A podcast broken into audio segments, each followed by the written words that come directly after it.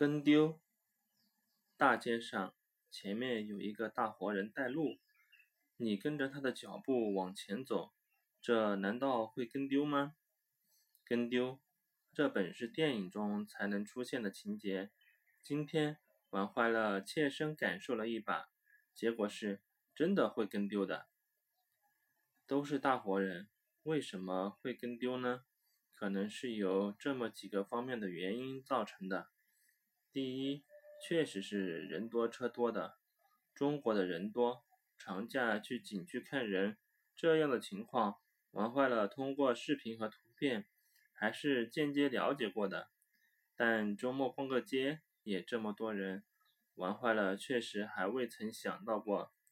今天几个人上街闲逛，刚开始还是在一起的。可是由于几辆电动车的插入，大家就走散了。再过一会儿，后面的人就已经看不到前面人的尾灯了，只能是电话联系确定位置了。第二，是因为领队的人没有注意全部队员的位置。火车跑得快，全靠车头带。如果车头没有注意关注各节车厢的状态，很容易就会带散的。当然，如果各节车厢没有全力注意跟上车头，那么走散呢也是意料之中的事。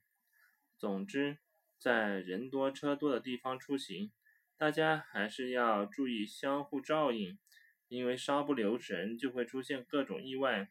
小心驶得万年船。